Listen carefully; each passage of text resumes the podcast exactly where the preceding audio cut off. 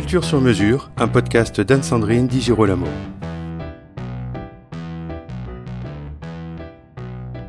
Shani Di Luca est l'invité de cette émission. Son dernier disque, publié au label Warner, est un concentré de beauté. Avec Nathalie Dessay, Pierre Foucheneret, Guillaume Gallienne et l'Orchestre de Chambre de Paris, dirigé par Hervé Niquet, elle nous offre un voyage imaginaire autour de compositeurs tous cités dans l'œuvre de Proust. Voici la très douce, la talentueuse Shani Di Luca. Bonjour Chani, avec ce disque, on découvre Proust par le prisme de la musique. Toutefois, au-delà de la musique, vous êtes passionnée de littérature et vous êtes, j'en suis certaine, une lectrice attentive de l'œuvre de Proust. Que représente l'œuvre de Proust dans votre formation et votre vie d'artiste?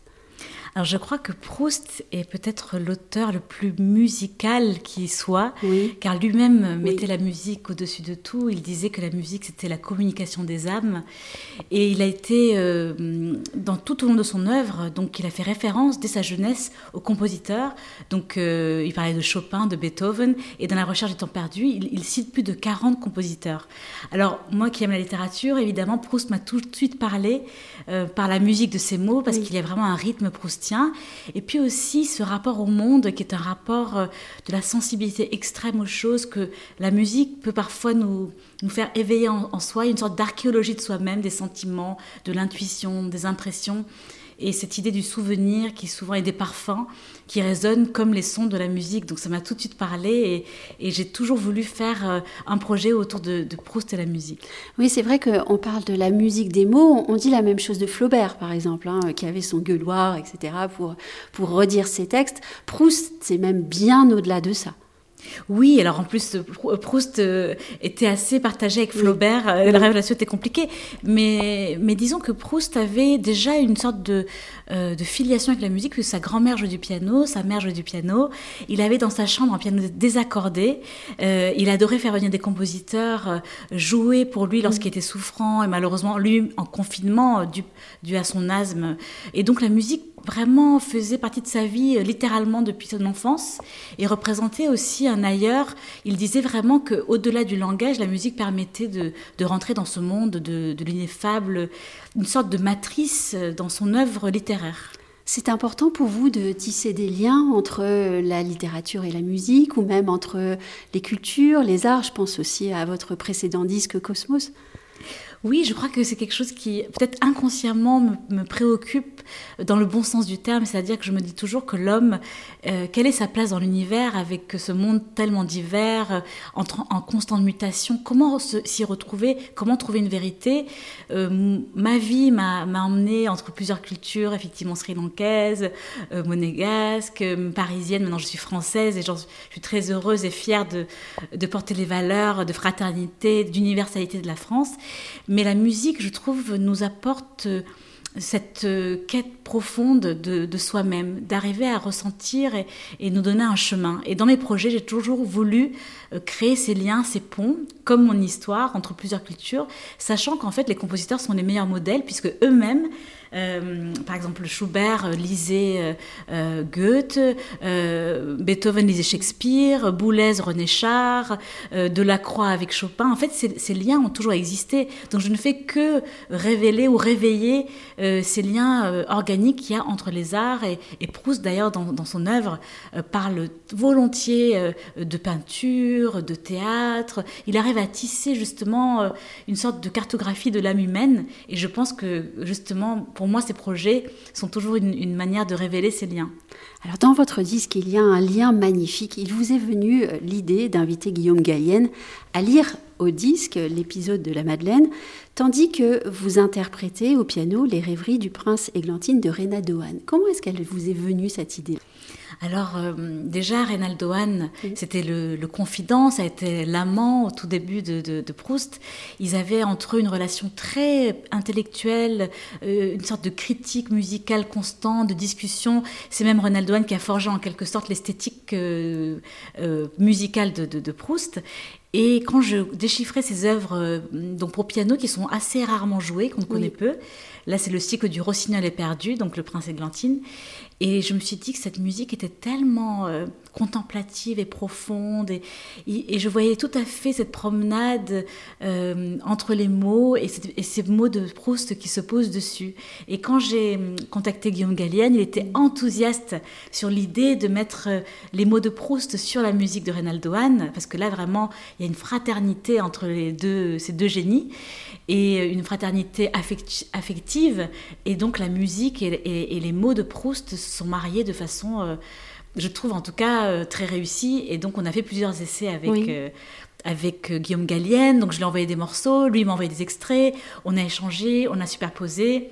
Et c'est vrai que l'extrait de la Madeleine, mm. que tout le monde on connaît tous la Madeleine, on connaît l'idée, l'histoire de la Madeleine, le souvenir, mais on ne connaît pas si bien le texte. Et quand euh, Guillaume m'a proposé de lire le texte de la Madeleine, j'ai dit mais c'est merveilleux, c'est l'essence même de Proust, c'est la matrice de Proust, le souvenir, le goût et tout ce que ça évoque, son, sa relation avec son enfance, sa tante Léonie. Et quand il parle des gens qui ont disparu, il y a une telle mélancolie. Et la musique de Reynaldo Hahn était vraiment, euh, je trouve, idéale. Et, je trouve qu'on ressent, comme dit Proust, l'édifice immense du souvenir euh, se poser sur cette musique. Et l'enregistrement alors, comment ça s'est passé?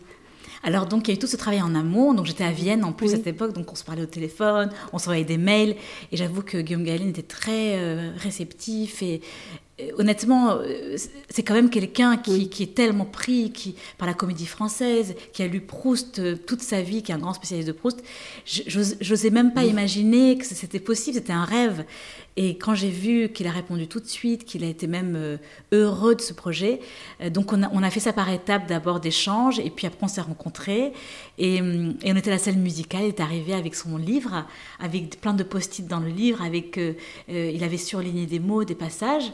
Et, j'étais un petit peu la directrice artistique, c'est-à-dire que je me suis retrouvée euh, derrière le micro, de l'autre côté, en train de, le diriger, euh, en quelque sorte, parce qu'on voulait quand même que le texte soit vraiment sans musique au départ, pour qu'il ait la liberté de, euh, de pouvoir extraire les mots, prendre des espaces. Et puis derrière, j'ai joué, et on a fait une sorte de mariage entre la musique et les mots. Et c'est vrai que, par exemple, il y a des moments particuliers dans le passage de la Madeleine, lorsqu'il dit... Euh, tout d'un coup m'est apparu le souvenir. À ce moment-là, musicalement, il y a quelque chose qui se passe. Donc il y a quand même une sorte de mariage entre les mots et la musique. Un très très beau mariage. Dans votre disque, tous les compositeurs présents ont été cités par Proust dans son œuvre littéraire et notamment dans la recherche du temps perdu. Évoquons le concerto euh, pour piano de Reynaldo Hahn que vous interprétez avec l'Orchestre de chambre de Paris, dirigé par Hervé Niquet. C'est une œuvre absolument euh, magnifique, magistrale, mais également méconnue. Oui, c'est vraiment euh, un mystère parce qu'elle a, été vraiment euh, oubliée. Euh, alors, j'en ai parlé avec Hervé Niquet, qui est quand même une des grandes figures de Reynaldo Hahn. Il connaît par cœur, d'ailleurs, les descendants de Reynaldo figure de la musique française aussi. Tout à fait, absolument. Et il m'a fait l'honneur donc de partager cette œuvre avec moi. Et c'est vraiment quelqu'un qui m'a apporté beaucoup sur le monde de Reynaldo Hahn. Et les descendants de Reynaldo Hahn sont venus à la session d'enregistrement. Donc, il y avait vraiment une sorte de d'héritage. Ils étaient tellement heureux que cette œuvre surgisse de nouveau. Et, hum, c'est vrai que c'est une œuvre qui a, qui a, été un peu oubliée parce qu'elle est très, déjà, elle était très difficile. Euh, très peu de, pianistes ont, sont arrivés au bout de cette œuvre. Donc, euh, Hervé Niquet m'a confirmé que c'était vraiment une œuvre très compliquée parce que Reynaldo Hahn était un pianiste vraiment brillant. Et on, pense que la musique de Reynaldo Hahn est simple parce qu'on connaît plutôt les mélodies, euh, qui sont très belles d'ailleurs. Mais là, c'est un concerto élaboré à quatre mouvements, avec une technique euh, entre Rachmaninoff et Ravel. C'est vraiment une technique très particulière. Donc ça m'a valu deux ans de travail quand même pour la monter. Donc c'est vraiment euh, ah pour 25 minutes de musique. Et, et, en même temps, c'est une œuvre merveilleuse. Donc, il y a eu cette grande pianiste Magda Taliaferro, qui était un peu la Martha Argerich de l'époque, en 1931 qui a créé l'œuvre. Ça a été dédié à cette pianiste. elle, c'était une, technicienne hors pair. C'était vraiment la virtuose par excellence. Et derrière, il y a eu Jean Doyen. Il y a eu une ou deux personnes qui se sont euh, confrontées à cette œuvre, mais les versions sont pas très bonnes. Souvent, il y a beaucoup de fautes. Euh. donc, c'était un vrai challenge. Et en même temps, je trouvais ça dommage de s'arrêter à cette difficulté pour ne pas faire découvrir une œuvre que je trouve euh, extrêmement riche de couleurs, de chatoiements avec l'orchestre. L'orchestre a des couleurs somptueuses. On a l'impression qu'il y a du Debussy, qu'il y a du Rachmaninoff, il y a des danses. Et, puis, c'est un cycle puisqu'il reprend des thèmes. Donc, c'est extrêmement élaboré. Donc, euh, avec l'Orchestre Chambre de Paris, qui est en, plus mm. bien identifié, euh, tout le monde était enthousiaste à l'idée de le faire. Et donc, on, a enregistré ça à la Philharmonie de Paris, cette, cette partie-là. Et on l'a joué au Théâtre des Champs-Élysées. Et là, c'était très émouvant parce que c'est là où ça a été créé pratiquement il y a 100 ans. Donc, oui, puis c'est un lieu mythique pour la musique française aussi. Et voilà, et ça a été vraiment créé là-bas au Théâtre des Champs-Élysées. Donc, c'était très émouvant. Et on imaginait Proust dans la salle, on imaginait toute cette période de l'âge d'or de la musique française qui résonnait au son de Reynaldo qui était une star à l'époque. Donc, euh, il était temps de remettre ce concerto à jour. Et d'ailleurs, j'étais très heureuse qu'au niveau international, il y, a beaucoup, eu beaucoup de presse en disant Mais quelle découverte, mais quel, quel joyau. Et j'ai l'impression que ça a donné une sorte d'impulsion pour ce concerto. Dans ce disque, évidemment, la musique française est prégnante euh, tout au long euh, du disque. Elle est prégnante aussi dans le cœur de Proust. Au disque donc avec vous des pièces de, de Forêt, de Debussy, de Massenet, de Reynaldo dont on vient parler. Comment est-ce que vous avez fait votre choix? Parce que le répertoire est immense. Oui, oui, oui, c'est tout à fait. Comment est-ce que vous avez construit ce disque? C'était difficile, j'ai dû vraiment éliminer parce que j'avais vraiment trop de morceaux que j'avais choisis. Donc j'ai vraiment procédé par difficilement, j'aurais pu faire deux volumes sur Proust et sur cette musique, mais j'ai voulu donner un sorte de paysage, euh, une photographie de l'époque avec ceux que Proust côtoyait, donc effectivement oui. Mais Massenet, qui a été aussi euh, un des professeurs qui a marqué toute la période musicale de Proust, euh, Debussy qu'il vénérait, il a écrit sur Debussy, Forêt, il aurait voulu carrément écrire un livre sur Forêt, donc c'est vraiment des compositeurs qui étaient précieux pour lui, et puis en même temps c'est une époque tellement magique de la musique française, c'est vraiment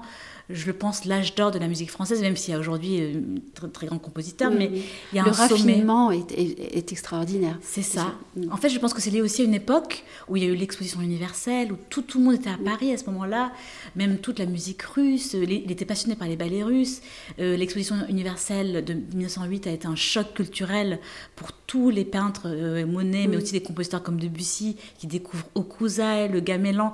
Et donc Proust et baigne dans ce monde qui était un monde foisonnant d'émulation, de discussion. On découvre Wagner, il y en a qui n'aiment pas Wagner, mais Proust adore Wagner et l'écoute de sa chambre avec le théâtrophone qui venait d'être inventé, une sorte de, d'ancêtre de la radio, il écoutait euh, par le mur avec une sorte de code. C'était incroyable directement, les quatre heures de Parsifal. Et donc c'était un moment vraiment de grande création et de, euh, et vraiment d'émulation intellectuelle. Et je pense que Proust, justement, euh, malgré cette idée de mondanité, puisqu'il fréquentait tous les salons de l'époque, il avait un regard très acerbe sur le, côté mondain et superficiel. Et il détectait, il jouait avec ça, il composait avec ce monde-là, qu'il connaissait très bien, mais il arrivait à voir entre les lignes toute la richesse d'une époque. Et donc c'est pour ça que c'était pour moi un régal de composer ce, ce disque avec tous ces compositeurs. Oui, vous avez cherché entre les notes les couleurs de cette époque. Exactement c'est tout à fait ça. J'imagine d'ailleurs parfois quand je vois un disque, et c'est peut-être pour ça aussi que je fais attention aux couleurs de la couverture, j'imagine une couleur à chaque fois, il y a tout un, un chatoiement. Et, et là, cette époque-là, avec l'avènement des impressionnistes, c'est vraiment, euh, oui, la cartographie d'une époque que, Proust me donne. Euh, comme, euh, comme, socle. On évoquait Wagner. Vous avez choisi d'interpréter son élégie. Est-ce que vous pouvez nous en dire quelques mots? Oui, alors c'est vrai que c'est une pièce très peu connue. D'ailleurs, la partition n'existe n'existe pas vraiment, c'est un manuscrit. Et celui qui l'a joué pendant des années, c'est Richter. Et Richter l'a joué en bis. Et je l'avais découvert à l'époque et je trouvais euh, ça somptueux. C'est vraiment un bout de Parsifal. Et euh, je l'associais à la mort d'Isolde, qui était la transcription de, de Liszt de, de Wagner. Et quand j'ai parcouru Proust et que j'ai vu son amour pour Wagner, vraiment cette idée des leitmotifs euh, wagnériens, c'est exactement l'idée des personnages récurrents dans la, recherche de temps perdu. Donc il y a un parallèle entre la pensée wagnérienne et celle de Proust. Et je me suis dit que, hum, qu'il fallait vraiment que je mette Wagner dans, dans le disque. Et ce, cette élégie qui est inconnue, qui est très peu jouée, et l'associer à ce disque, c'était vraiment important. Alors je n'ai pas pu, par exemple, j'ai pas eu le temps de, dans le disque de mettre La mort d'Isolde, mais je le mm. joue en concert, sachant que Proust, donc ses deux opéras préférés mm. étaient Parsifal et Tristan et. Donc il en parle vraiment littéralement dans son œuvre. Donc voilà l'histoire avec l'élégie. Il y a aussi un, autre euh, inédit, un inédit de Richard Strauss, dont l'histoire est absolument fabuleuse. Oui, c'est absolument inouï parce que à ce jour, j'ai pu faire une, première mondiale de cette œuvre de Strauss euh, Richard Strauss, opus 9, le jeune Strauss, qui avait disparu. Donc euh, il a fait tout un album de morceaux. Et ces feuilles, donc manuscrites vraiment à la main, ont été découvertes il y a quelques années, donc autour de 2017-2018, dans un marché à Berlin, dans les coffres de sa cousine. Mmh. Et donc un musicologue a contacté un grand directeur de festival, les Schubertiades en Autriche, et, a demandé à, que cette pièce soit créée. Donc ils m'ont envoyé les partitions. La famille de Strauss a donné son accord et ils étaient très excités à l'idée qu'on découvre une œuvre de Strauss. Et quand j'ai reçu la partition, c'était écrit à la main avec des pattes de mouche. Donc j'ai demandé qu'on me le renvoie en HD avec une loupe et j'ai fait un travail de, déchiffrage quelque part de cette musique qui était euh, somptueuse, qui est somptueuse et, on reconnaît tout de suite Strauss, je trouve. Il y a ce miroitement, ce frémissement et donc euh, justement Proust parle de Strauss avec ses couleurs euh, orchestrales, ce chatoiement qui est propre à sa musique. Et là, c'était l'occasion jamais de, graver cette, cette inédit dans ce disque. Donc ça, c'était vraiment une découverte très émouvante. Et d'ailleurs, la première fois que j'ai joué en public, il y a eu un silence qui a dû durer une minute. J'avais ces, feuilles de manuscrits que j'ai montrées au public et, et je me rappelle, c'était un moment où on était tous conscients que c'était euh, l'avènement d'une œuvre qui avait jamais été jouée. Donc c'est c'est très émouvant, oui. Le 18 novembre 2022, on fêtera les 100 ans de la mort de Proust. J'aimerais que vous nous racontiez comment est-ce que vous allez faire voyager Proust grâce à ce disque tout au long de l'année. C'est tout un mystère parce qu'au final, quand j'ai voulu faire ce projet, c'est comme un projet francophone, euh, francophile, la littérature française, et puis Guillaume Gallienne euh, et Nathalie Dessay aussi, hein, qui est dans le disque. Et je me suis demandé comment ça allait vivre. Et quand Warner a accepté, ils étaient vraiment enthousiastes, ils ont vraiment euh, défendu ce disque à l'étranger. Donc le Japon en en parlait, Hong Kong, les États-Unis. Les premières critiques étaient anglophones, donc l'Angleterre m'invite à jouer ce récital Proust. Et en fait, je me rends compte, là, les ambassades d'un du Sri Lanka me demande de me présenter Proust euh, à l'étranger. Donc je me retrouve avec des dates euh, dans, le, monde entier, bien sûr beaucoup en France. Et ça va se terminer d'ailleurs à Illier-Combré chez Proust. Euh, le 19 novembre, le lendemain de sa mort, ça va être très émouvant de jouer dans sa petite maison, la maison de ma tante Léonie. Donc je vais faire un peu le monde entier. Le, fait de l'avoir joué au Théâtre des Champs-Élysées, évidemment, c'était merveilleux. Là, j'ai joué à Bruxelles avant-hier. La mairie de Paris voulait que je fasse le lancement de l'année Proust. À cause du Covid, ça a été reporté. Euh, de même, l'éducation nationale va faire une année Proust, une nuit de la lecture Proust, ils veulent que je joue. Donc en fait, je suis vraiment sollicitée, bien plus que je l'imaginais en imaginant que c'était quand même un, disque exigeant, un petit peu pointu. Et en fait, je crois que Proust parle à beaucoup de gens, même si on a parfois peur de s'y plonger c'est quand même, euh, il nous invoque à rentrer en nous-mêmes, à nous écouter, à être dans cette intuition qu'il dit toujours plus forte que l'intelligence, et qu'il faut toujours écouter son intuition, et que derrière, l'intelligence va nourrir l'intuition. Donc euh, finalement, il parle à beaucoup de gens, et je pense que Proust peut être aussi, on peut le, picorer, le lire par, bribes, si, si c'est trop intimidant. Et la musique est, un, je crois, vraiment une porte merveilleuse pour rentrer dans ce monde-là. Oui, peut-être écouter la musique de Proust et pouvoir s'asseoir à côté de lui et, se dire tiens, on va l'écouter pendant une heure, le lire pendant une heure. Exactement. En fait, on, rentre dans une, un état d'esprit, peut-être de l'ordre de la rêverie, de la mélancolie, euh, comme lorsqu'il mange cette madeleine. C'est finalement des choses simples de la vie qui nous ramènent à des choses de l'enfance, sacrées, euh, le souvenir des gens qu'on aime, euh, le, souvenir du temps qui passe. Et au final, on est dans cette recherche, nous-mêmes, je crois, dans la vie, euh, cette conscience du temps qui passe pour l'apprécier d'autant plus, parce que le temps, la vie passe si vite, les gens qu'on aime partent si vite. Et je crois que ces œuvres-là nous permettent de nous rappeler qu'il faut apprécier ces moments-là. Merci, Chani. Merci. Retrouvez Culture sur mesure avec Anne-Sandrine Di Girolamo et ses invités sur toutes les plateformes de téléchargement ainsi que sur Gangflow.